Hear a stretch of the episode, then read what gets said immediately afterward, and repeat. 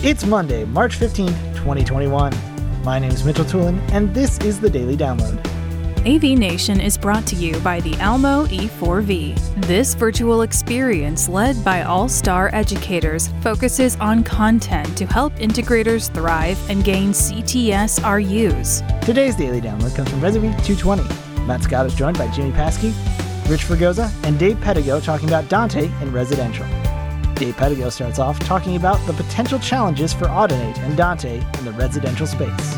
I think it's iffy if Dante makes it into the residential market because it has to be mainstream adoption and it has to be an elegant solution for the customer. Ultimately, is Dante uh, a, an elegant solution for the end user? And if it is, then great. If people are going to buy it, you have to have it in scale. You got to be able to get clients to use it. I, we know that Dante is re- reliable. Uh, the reliability of it works great, and that's that's one of the most important things. But I, I, I don't think it's it's because of the quality of the audio. Uh, mainly when we are distributing audio through the house, anyways, we're doing it. It's not for critical listening. If you've got a critical listening environment, you, you're running your music differently anyways so i think it's more about market conditions the best way to look at it is knx you know knx uh, uh, Russound and other companies uh, were looking to bring KNX into the U.S. market. KNX is great, just not really making any penetration here in the U.S. market. Uh, I, I would love to see Dante make it.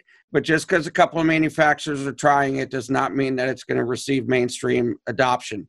I also thought, sorry, that um, uh, AVB, audio video bridging, was going to be the solution because Cisco has talked about for years that they're going to put the AVB chips natively into their uh, routers and switches.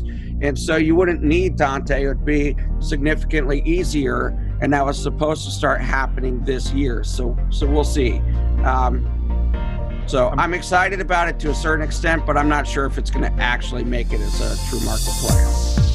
Thank you for listening to today's daily download. If you like this podcast, make sure you subscribe and comment on iTunes and also check out all the other fine programming we have here at AV Nation at avnation.tv, avnation.tv. The network for the AV industry. What are you listening to? This This is AV. This This this is AV, Nation. This is AV Nation.